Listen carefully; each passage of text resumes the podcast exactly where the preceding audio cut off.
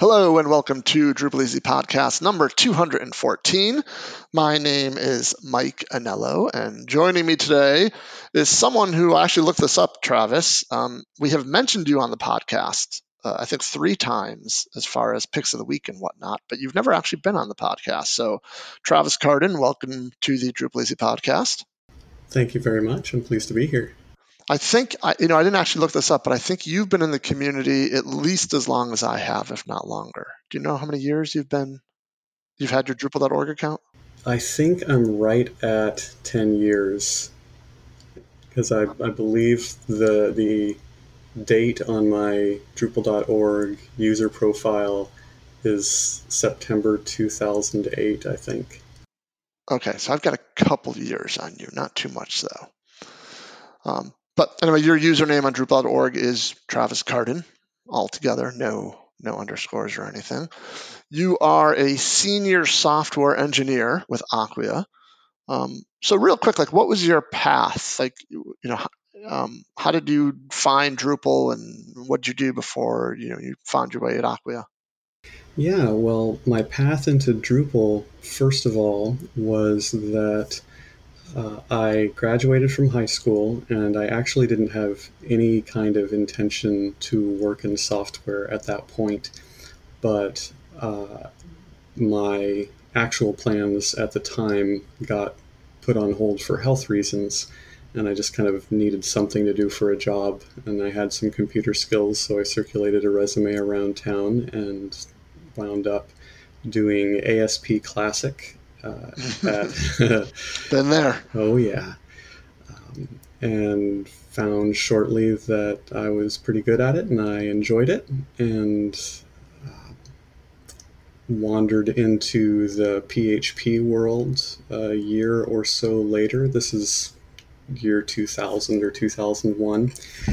And I began freelancing at some point, and as is the case with a lot of people that end up in Drupal, I was doing websites for small businesses and building ad hoc C M S's for them myself, which very quickly proved an unsustainable business model.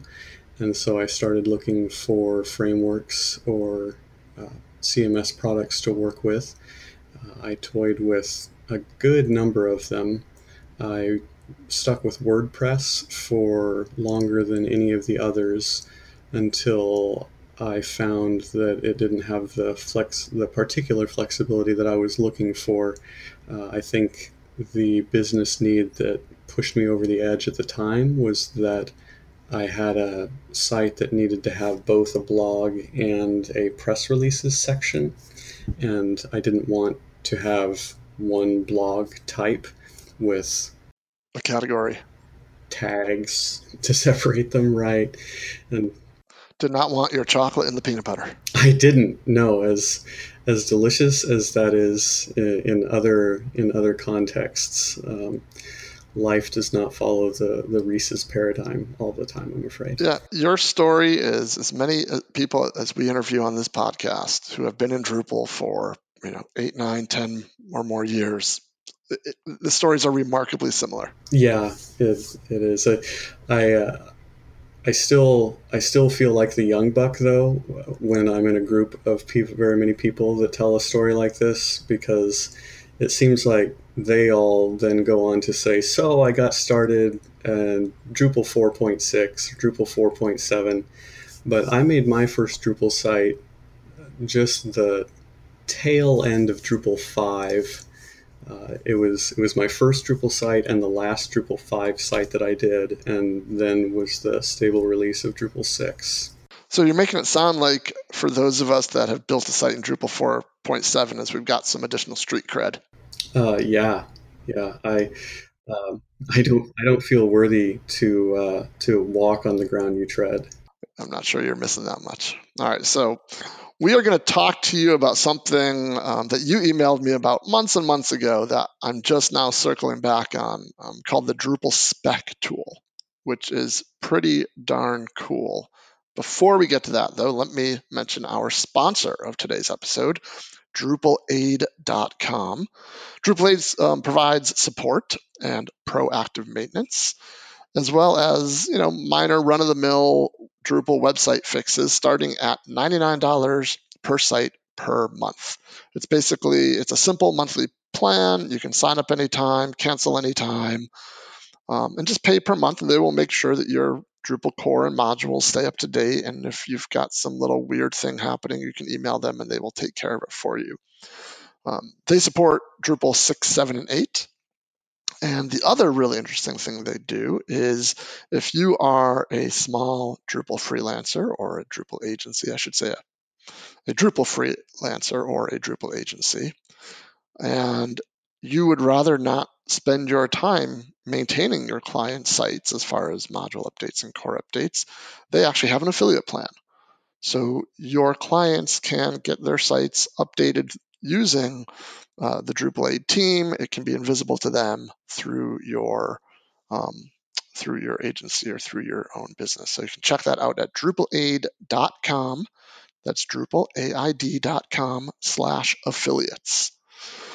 Okay, so Travis, this is really interesting. Um, so you wrote a blog post. I think it was back, what did we decide? It was back in March you wrote this? Let me double check. So yeah, no, May, I'm sorry. It was tail end of May. Tail end of May of this year about this spreadsheet.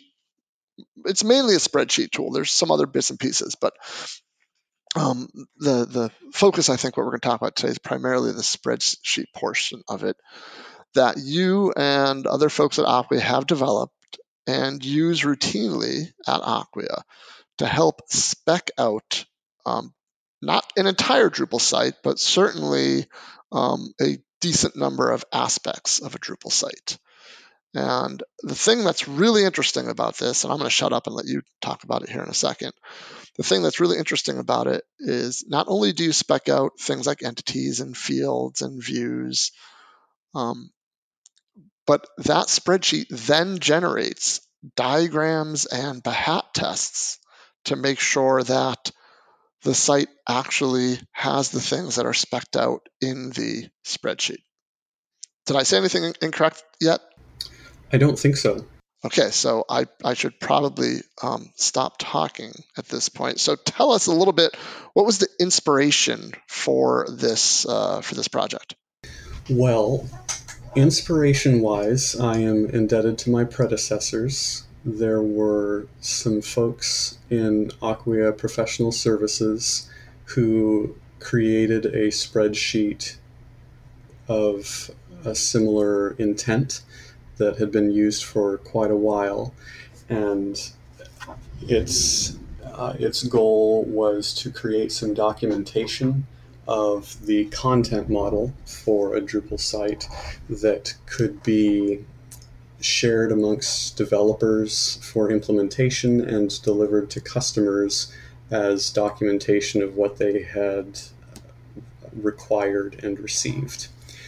And I received this template at some point on a certain project I was on in two thousand seventeen and began using it on that project and, and began pretty quickly bumping up against the limitations of the then format of it.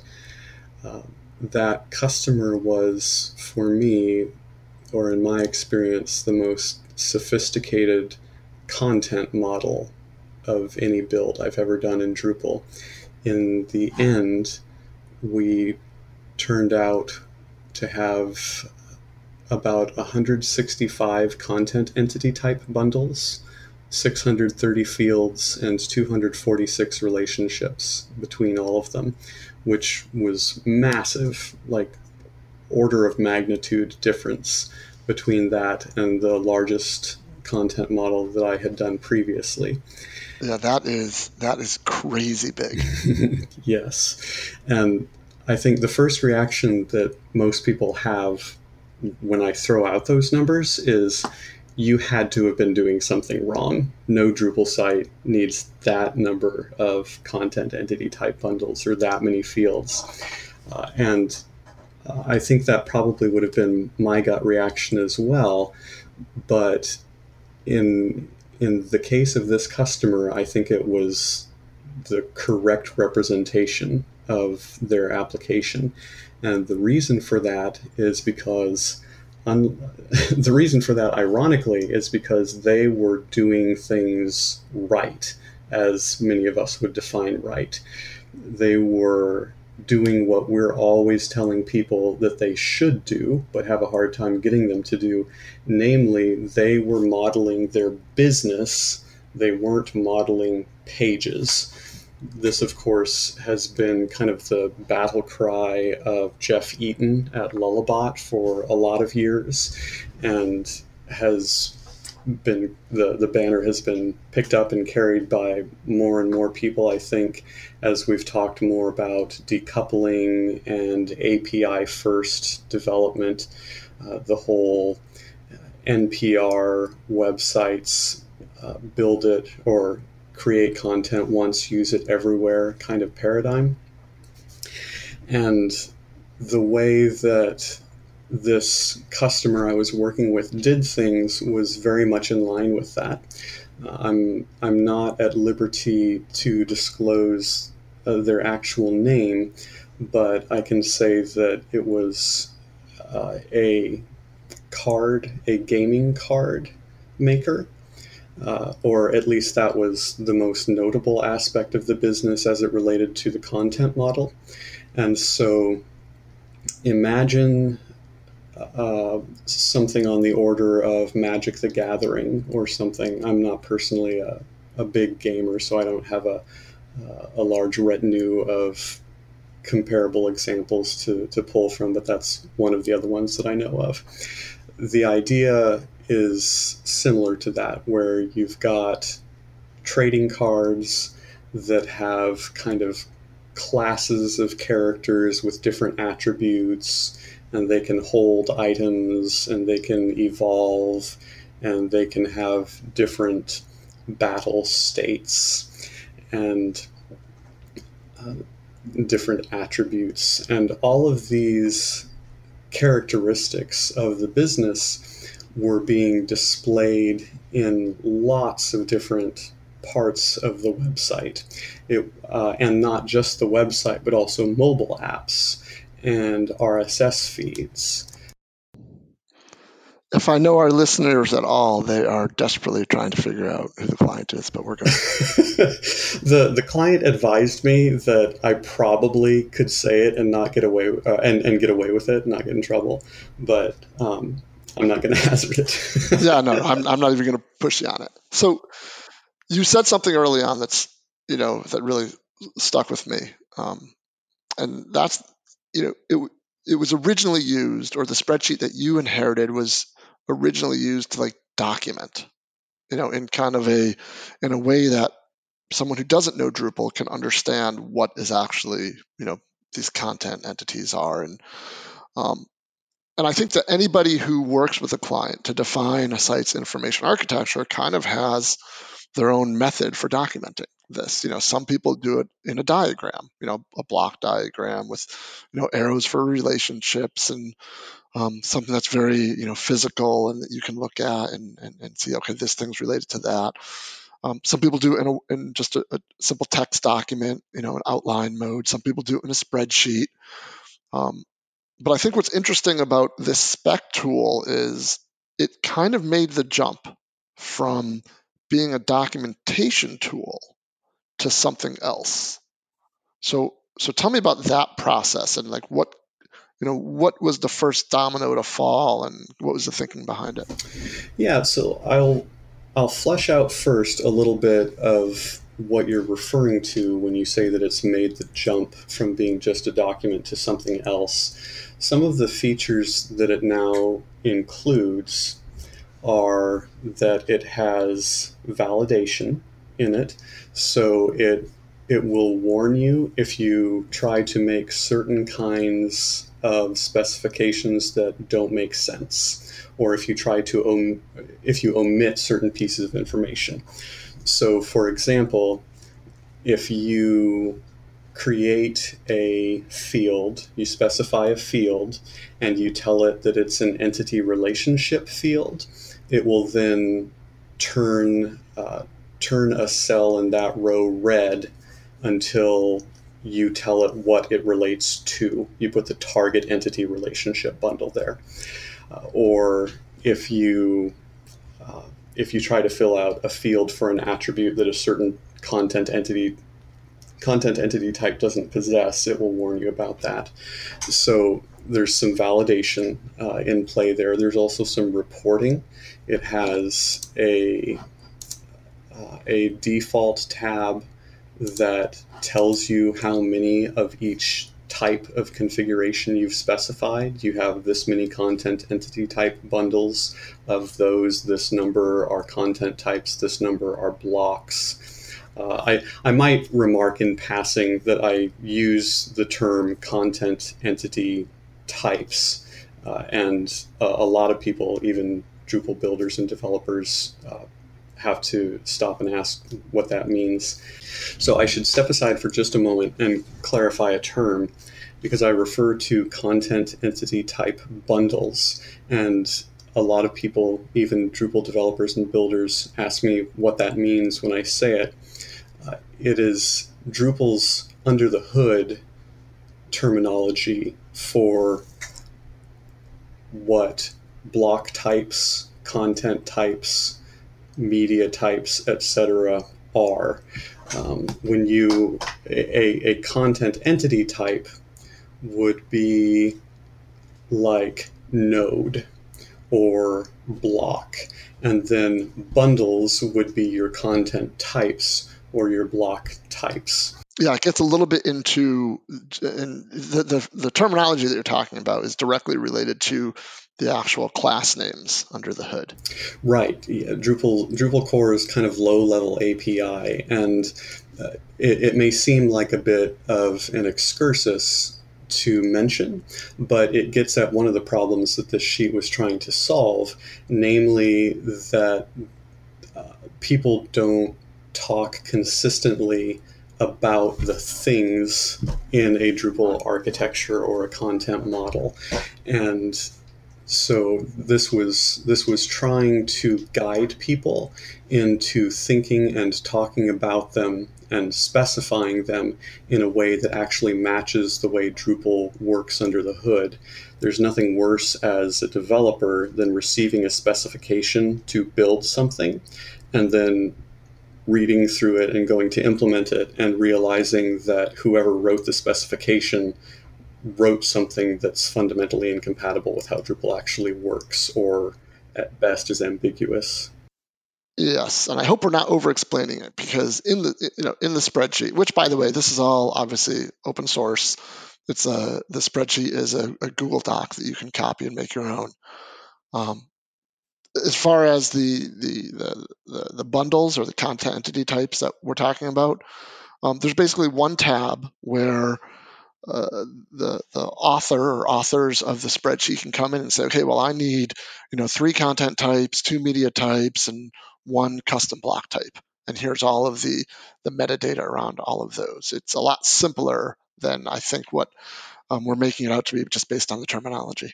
That's entirely possible. Describing this verbally uh, is a, a bit of a, or imagining it from a verbal description is a bit of a challenge. All right. Well, let's get let's get back on track. So this it started out as, as you know as a way to document, and so you've mentioned that there's some validation going on. Um, so what else? Yeah. So there's the validation. There is the reporting aspect that got me off on that tangent, where on the overview tab, it shows you how many of each type of configuration you have specified. Uh, on the project that I referred to before, that proved valuable to us because the, the customer was kind of discovering their own business model uh, going through this with us, and over the course of a uh, something like a fifty-week project or something, so al- almost a year, we ended up having something on the order of twenty percent change in the content model sprint over sprint. So it was constantly changing, and when we got to the end of every sprint, we found that we needed to be able to justify how much time we had spent on things. And so to be able to sh- to show here's last sprint's specification and this month's sprint. And just looking at the two of them, you can see you added twenty percent to your content model. You deleted these many, you added that. So um, after the kind of reporting aspect, it also gives you some documentation generation. It will take things like your content model and generate an entity relationship diagram, an E R D, that uses a U M L notation to or, or creates U M L diagrams showing the content entity types you have and their relationships. Yeah, I was really amazed by this. You know, you and I did a, a screen share a few days ago just to, so you could demo this for me to get ready for the podcast. And those diagrams that you showed me that are basically automatically generated, that's normally my starting point with clients, mm-hmm. where I will sit down with them and I will draw those out. So to have those be a byproduct of the spreadsheet specification was, was a bit of an eye-opener for me, and nice. just a, a really cool bit of functionality. Excellent. The other diagrams that it generates automatically are workflow diagrams. And I found those very helpful being on site with clients, for example, and talking through their workflow. I don't know if your experience has been similar, but I find that a lot of customers have never thought about what their actual business workflow is for content. They're they're generally in the mode of, this is what our previous software has forced us to do. And so when you tell them we can do what your business needs us to do, uh, they're often uh, awash in possibilities. And so yeah, that's that cuts both ways, though, because sometimes, in my experience at least, we've defined a workflow that is overly ambitious, mm-hmm. let's say. Yeah. Um, and then doesn't actually get used the way they thought it would be used, and it was over-engineered, and um, we end up coming back six months later and simplifying it. Right. So that's where prototyping is obviously super important. Definitely. And on that point, I might mention in passing that the spec tool is pre-populated with the out-of-the-box state of Lightning, Acquia's Uh, starting point for enterprise authoring. It's a Drupal installation profile, and it has a workflow configuration that you can use out of the box. So when you open the spec tool, it will show you what what you would get for free in every respect from Lightning. And it's helpful to be able to take that to a customer and say, if you want to do something crazy with workflow, we can do something crazy. But if you want to do something free, this is what it would look like. Um, and then to, to take that workflow diagram and be able to trace through it with them. That's also a U M L diagram. Um, and and so you can you can just look and, and see which states go somewhere and which states are dead ends. And it really helps you analyze the, the business cases. So then after the diagram generation, the final feature off the top of my head that this provides for you is the Behat test, or more properly feature generation. And it creates both the diagrams and the Behat feature files with a whole bunch of behind the scenes Google queries against the sheets that you've filled out in the specification. And the there's a code component to this whole project, and that is Behat step definition files in the form of a packagist package that you can add to your project with Composer.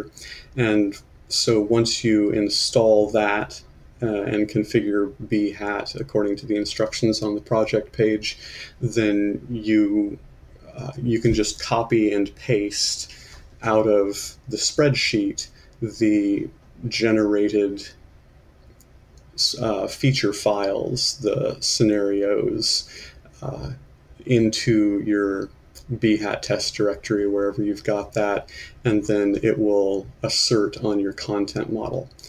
And that was something that I didn't complete until after this big project I refer to was completed. Uh, and it was kind of the culmination of my grand original vision for things, because that takes you, that kind of uh, achieves, with respect to Drupal content modeling, the promise of uh, behavioral development uh, or behavior-driven development and test-first development.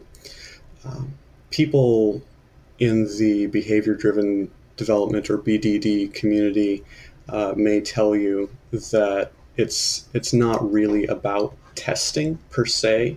In fact, the creator of Cucumber, the automated testing framework of which Behat is a P H P port, has said that uh, if you think it's a testing tool, you're wrong. He said it's actually a communication tool.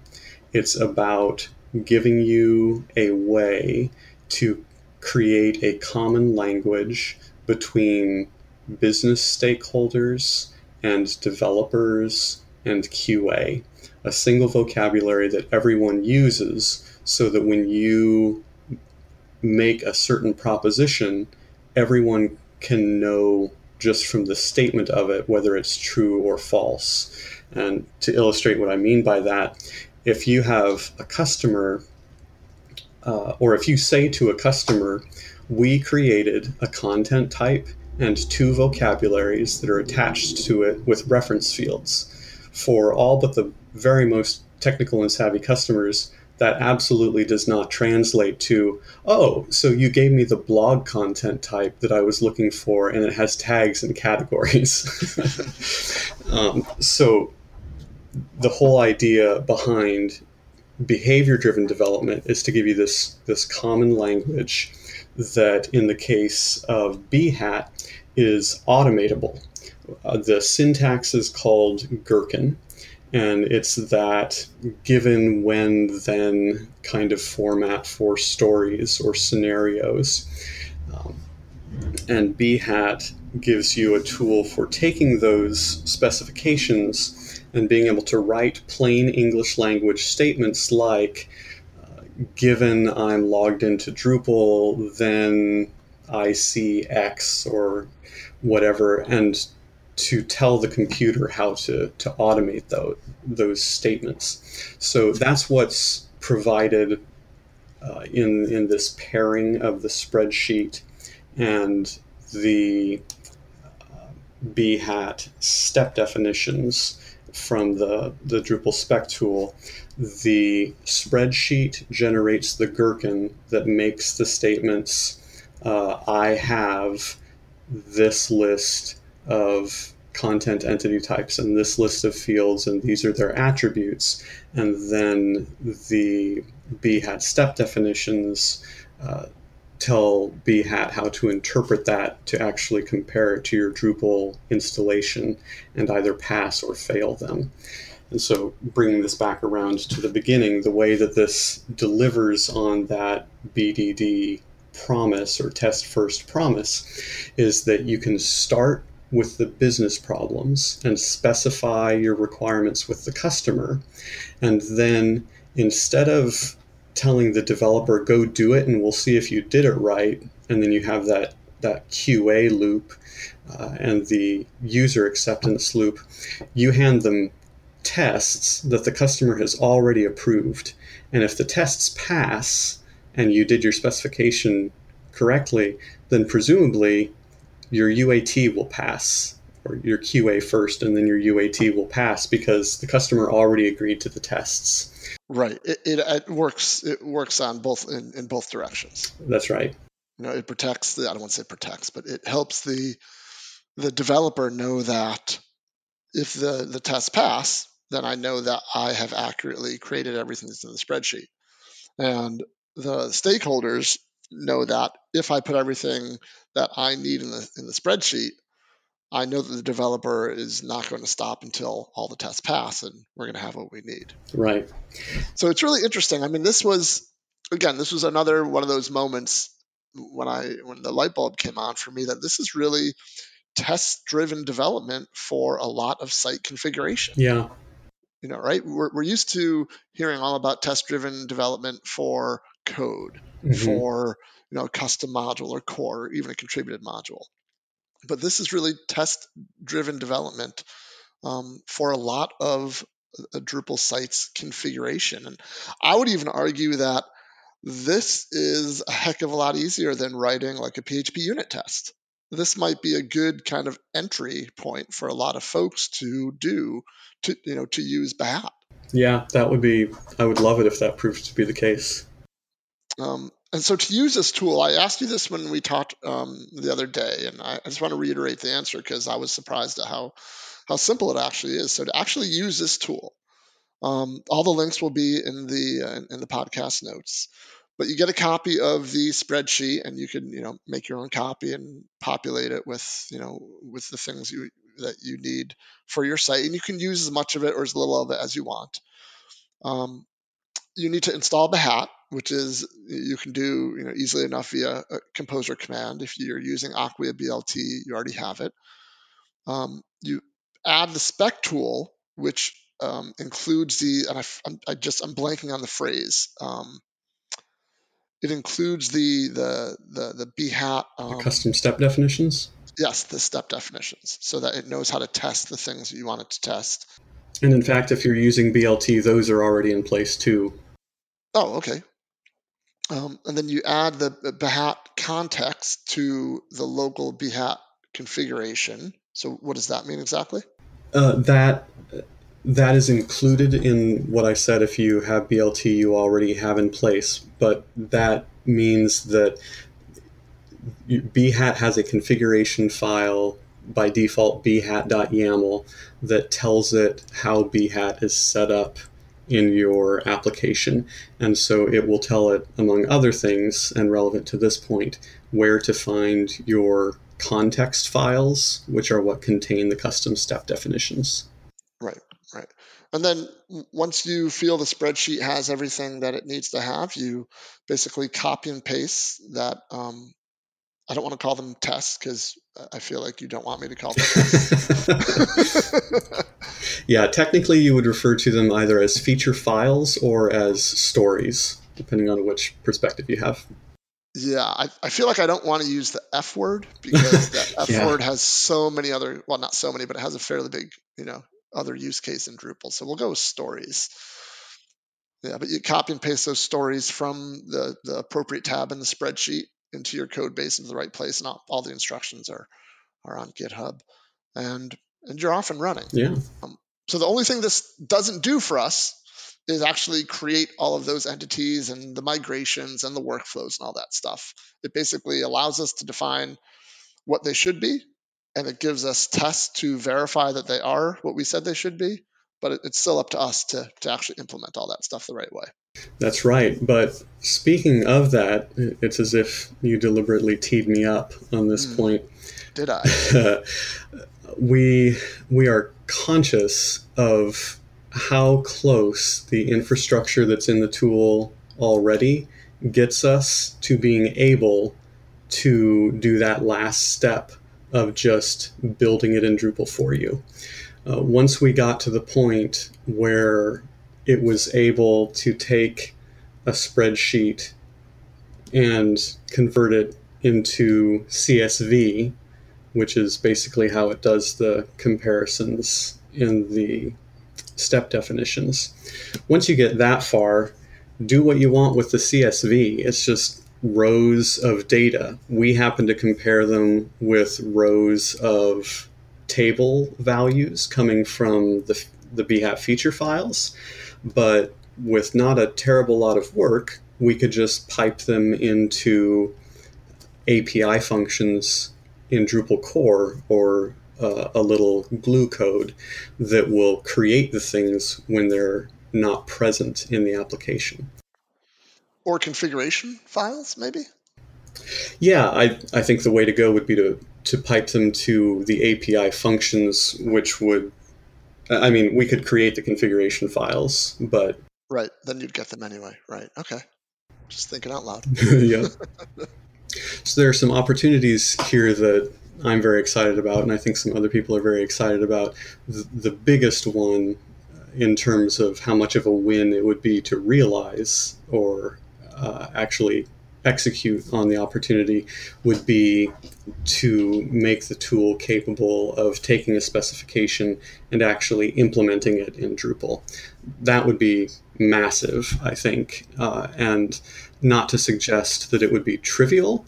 It's very doable with the infrastructure that we have in place. There are some other opportunities that are also present and exciting to me, namely to add further automation in other aspects. I'll call out Nick Wild, uh, a Drupal community member who created uh, a packagist package that um, goes integrates with this and provides a composer command s- so that if you tell it where your spreadsheet is and give it authentication uh, credentials, then it will take the spreadsheet and automatically update your uh, your story files locally just with a composer command, and then there is none of that copy paste.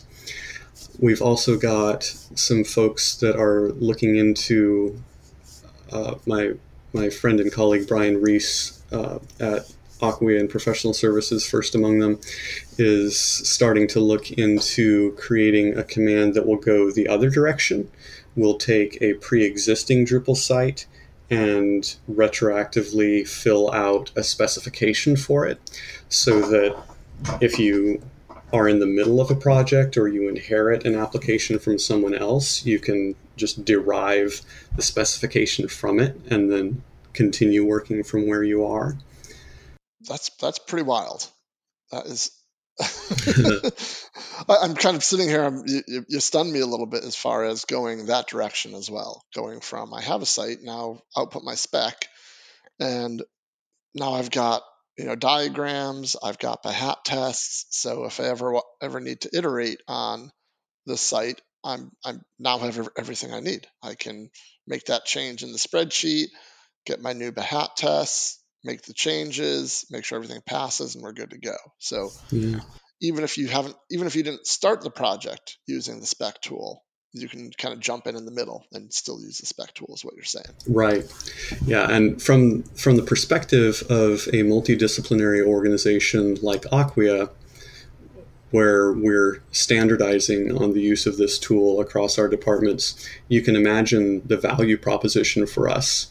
We might have a professional services engagement to build an application from scratch, or we might have a technical account manager that's supporting a customer that comes in with an application built by another agency, or we might have uh, just a hosting customer that comes to our support department with problems.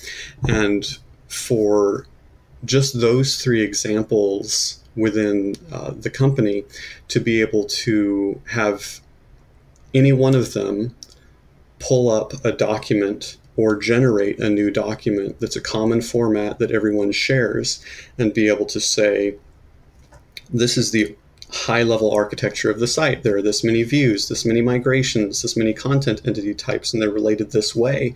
Uh, would uh, would improve communication between groups internally, reduce friction, uh, reduce the amount of time spent generating reports and documentation.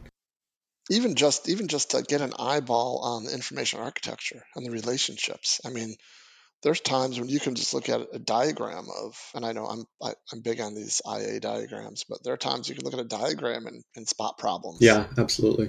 All right, so this sounds fantastic. Um, are you aware of any organizations or anybody outside of Acquia who uses this tool regularly? I am. Uh, I. Not asking you to name names. I'm just curious. Okay, sure. We we are getting a little bit of engagement in the issue queues from uh, people within several organizations. I don't know which among them have organizationally standardized on it or consider it a best practice or anything. Right. But I I know off the top of my head of three or more organizations that appear to be regularly using it and are contributing in the issue queues in the in the form of issue reports, requests, and, and other contributions. I think we've covered just about everything we had planned on talking about. Is there anything that we missed as far as you know? So yeah, there is one other thing uh, I think that we could say about the Drupal Spec Tool, or that would be helpful to say, and that is that the the technology and the tools we've covered very well, but when people start using this, I find that I get the same sort of questions for them uh, from them, that is, that are not about the tool itself as a technology, but rather about how does this change the way I we work as a team? How does it change the way we deliver? And those kinds of questions involve things like, so do we create a ticket for every content type? Or what's your sprint cycle like when you work with this? Or what happens when there's change over time? Or how do you work with Q A engineers and, and collaborate with them on progress? And there's a lot to say in that space. And so we've been trying to document as much of it as possible. So on Uh, at the GitHub project, there's a wiki, and it it contains all of the material that was in the original announcement blog post, uh, and is evolving with additional details, questions, and answers. So I would strongly encourage people to read the wiki. If you have questions that aren't answered, by all means, please create an issue in our issue queue on GitHub, and we'll do our best to provide some answers there. Feedback is also welcome. So uh, as I mentioned before, we are getting some good engagement from various folks in the community, and we would love to have anybody else uh, involved that's interested in being so. Right. Okay, so let's move on real quick. We're going to learn a little bit more about you in just a minute, Travis, so get ready for that. Um, before we do that, though, let me mention uh, Drupal Career Online. That is a twelve-week best practice-focused long-form training program that I've been doing for six or seven years now. Um, it's three half-days a week. Uh, the next semester begins February twenty-fifth. In twenty nineteen, which I believe by the time this podcast is released is actually this year. Um, we're recording this at the tail end of uh, twenty eighteen. You can learn more about the class, um, you know, what the syllabus is, you know, what what a typical week looks like, you know, what you can expect to to learn and how much time you should expect to spend um, in the class uh, at what we call our Taste of Drupal, which are free one-hour webinars that we're be holding three more times um, before the class starts on February twenty-fifth. It's basically an opportunity to come and see a little presentation about the class and ask me any and all questions that you have. So you can sign up for the class as well as for Taste of Drupal at Drupal Easy dot com slash D C O for Drupal Career Online. In addition to that, um, I'm still doing the two-hour uh, live online monthly D DEV workshops. The next one is January twenty-second. You can sign up for that at Drupal Easy dot com slash D DEV. That's my favorite local development environment. And it's such my favorite that I wrote a book about it um, called Local Web Development with D DEV Explained. And you can go to basically any page on Drupal Easy dot com. It's, there's a link there in the sidebar. You can search for the book on Amazon. And uh, leave me a review. That would be fantastic. Um, another thing I want to mention, Florida Drupal Camp. Our, our eleventh year of Florida Drupal Camp is going to be held President's Day weekend, just like it always is, February fifteenth, sixteenth, and seventeenth. Registration and session proposals are open as of right now.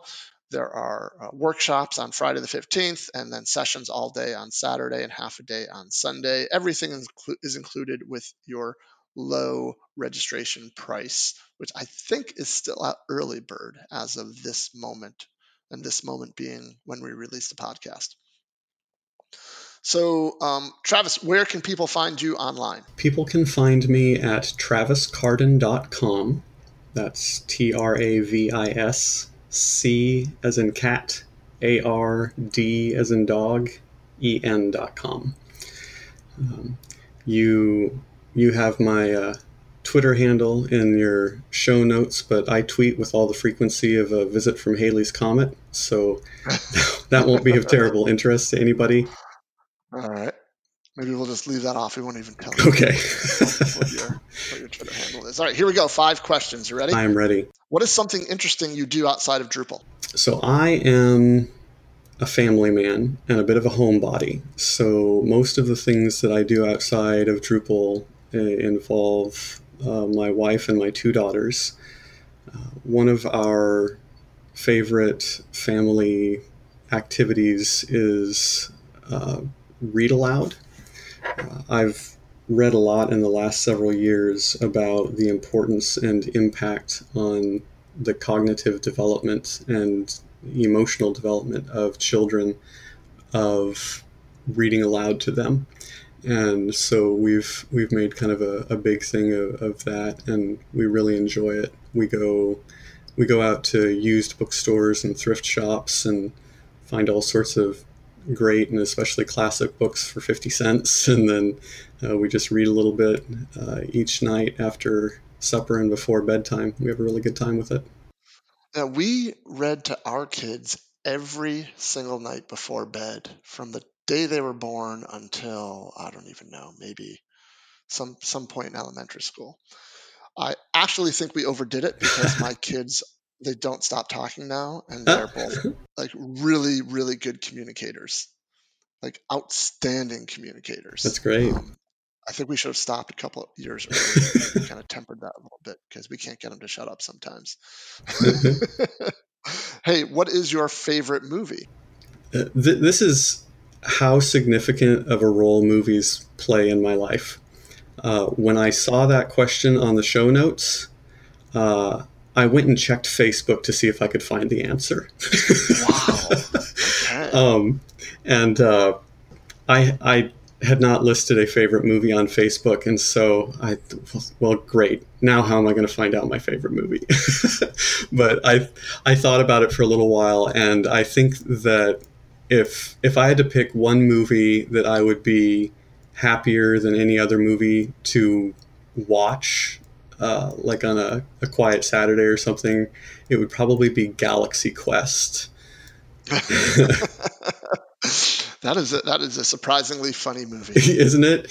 As somebody who grew up watching a lot of Star Trek and Star Wars, I think it's just the most fantastic satire of like geek culture and...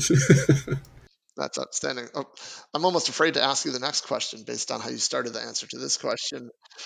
Um, what are you currently streaming?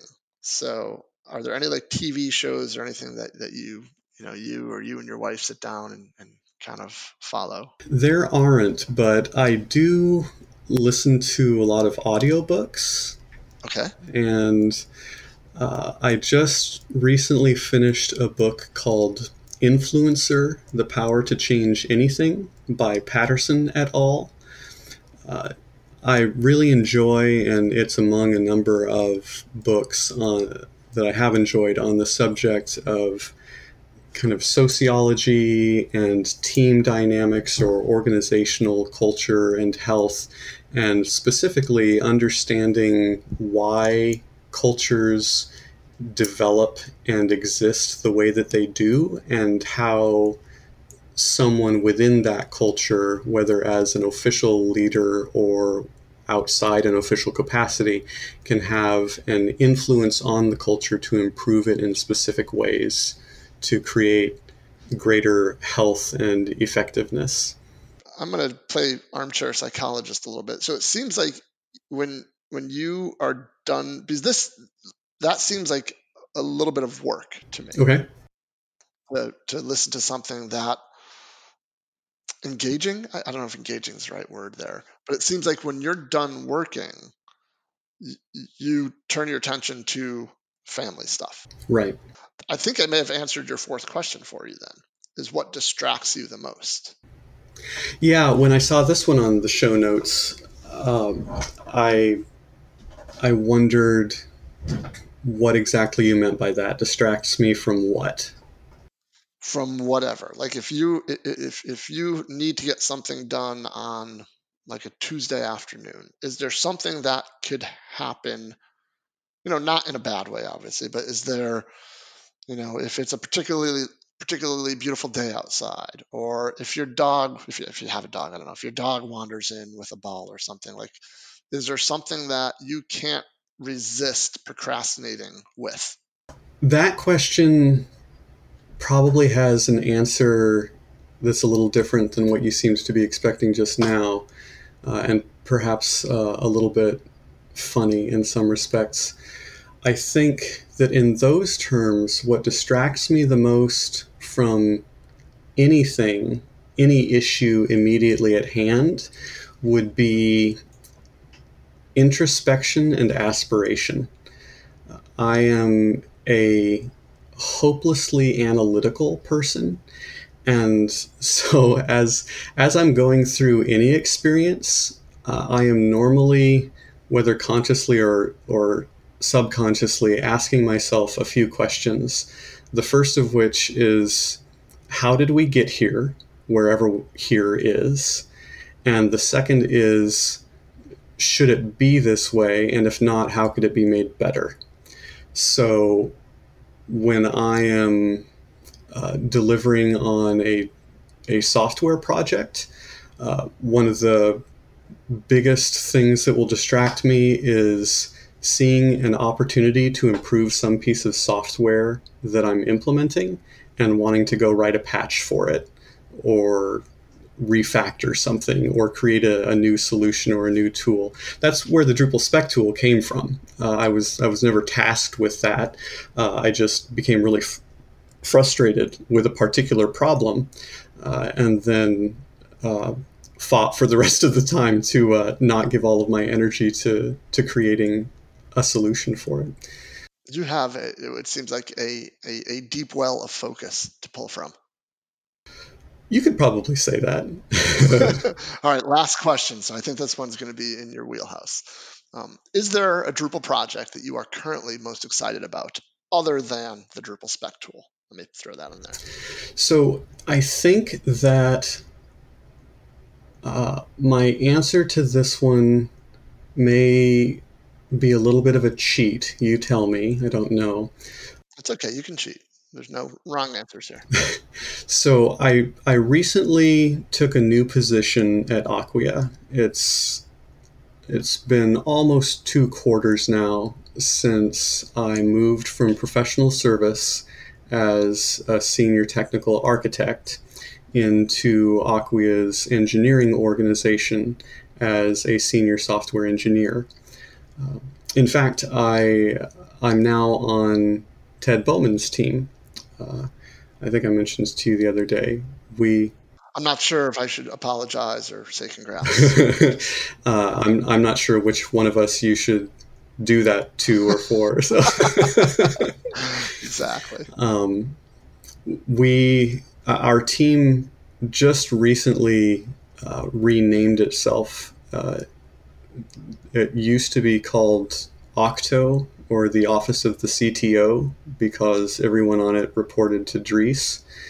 Uh, but things have changed a little bit organizationally now, and there's a, a little bit different hierarchy. And so uh, we renamed ourselves the Drupal Acceleration Team, because our areas of focus and responsibility all involve just doing whatever in our perception at Acquia is in the best interests of Drupal as a piece of software and as a community in order to move it forward. So for some of us, like Angie Webchick Byron, for example, on, on this team, for her, that means a lot of project management and collaborating with folks in the community. Uh, the team also includes uh, Adam Honich and Adam Balsam on the Acquia, who work on Acquia's Lightning distribution. For me right now, and this leads to what I'm excited about, uh, I am on an internal project, which is why I'm afraid it may be a may seem like a little bit of a cheat, because it's not an open source thing or, or Drupal community contribution. But my new role on the Drupal Acceleration Team was created uh, for a, a specific project, and that is to create an automated testing framework for all of Drupal's, uh, excuse me, all of Acquia's product modules uh, to create a platform that takes all of our modules and installs them into a realistic, functioning, best practice Drupal build, and then runs automated tests on all of them to ensure that they all work together as expected. And I'm excited about this, uh, first of all, because uh, I, I love quality, uh, quality issues, quality assurance. Uh, I, I love code review and code quality and analysis and automated testing, and so that's really fun for me. Uh, I I also love fixing things that are broken. I I think I, I joke with folks that this role was created for me as as punishment for uh, submitting the product feedback as I did approaching a year ago that we needed something like this. um, uh, careful what you suggest. Right. So I, I think it was, I think I, I started asking for things and somebody finally said, fine, do them then. But, you know, that's really interesting because it's, you're, you're not tasked with, you know, creating automated tests for a thing. You're, it's kind of like next level. You're tasked with creating an automated test or automated test for all of the things working together. Right. So that must have its own unique set of challenges. It does. It's very meta. As, as far as my daughters are concerned, uh, I'm building a robot because, uh, you know, they're eight and ten years old. So the level of sophistication uh, with which I can explain things, this in particular to them, extends about to the point of saying, well, I'm creating a computer program that creates computer programs with other computer programs and then tests them to make sure that they work. And so, oh, well, daddy's obviously building a robot. All right. Well, very good. It's always good to be jazzed about um, the stuff that you have to, that you're, that you're getting paid to yeah. do. It makes the day go much faster. Well, Travis, thank you very much for your time today. Um, on our way out, let me, as always, thank dev panel dot com and web enable dot com, longtime um, friends and sponsors of the Drupal Easy podcast. If you are interested in previous episodes, and our previous one was actually with um, your your coworker, Ted Bowman, talking about the core layout builder. So that was episode two, uh, two thirteen. But if you want to hear that or any other of the two hundred thirteen Drupal Easy podcast episodes, you can search iTunes, Google Play, or just go to Drupal Easy dot com. Uh, so, Travis, thank you very much for your time today. Thank you so much for having me. It's been fun. And we will see everybody on the next Drupal Easy podcast. See ya!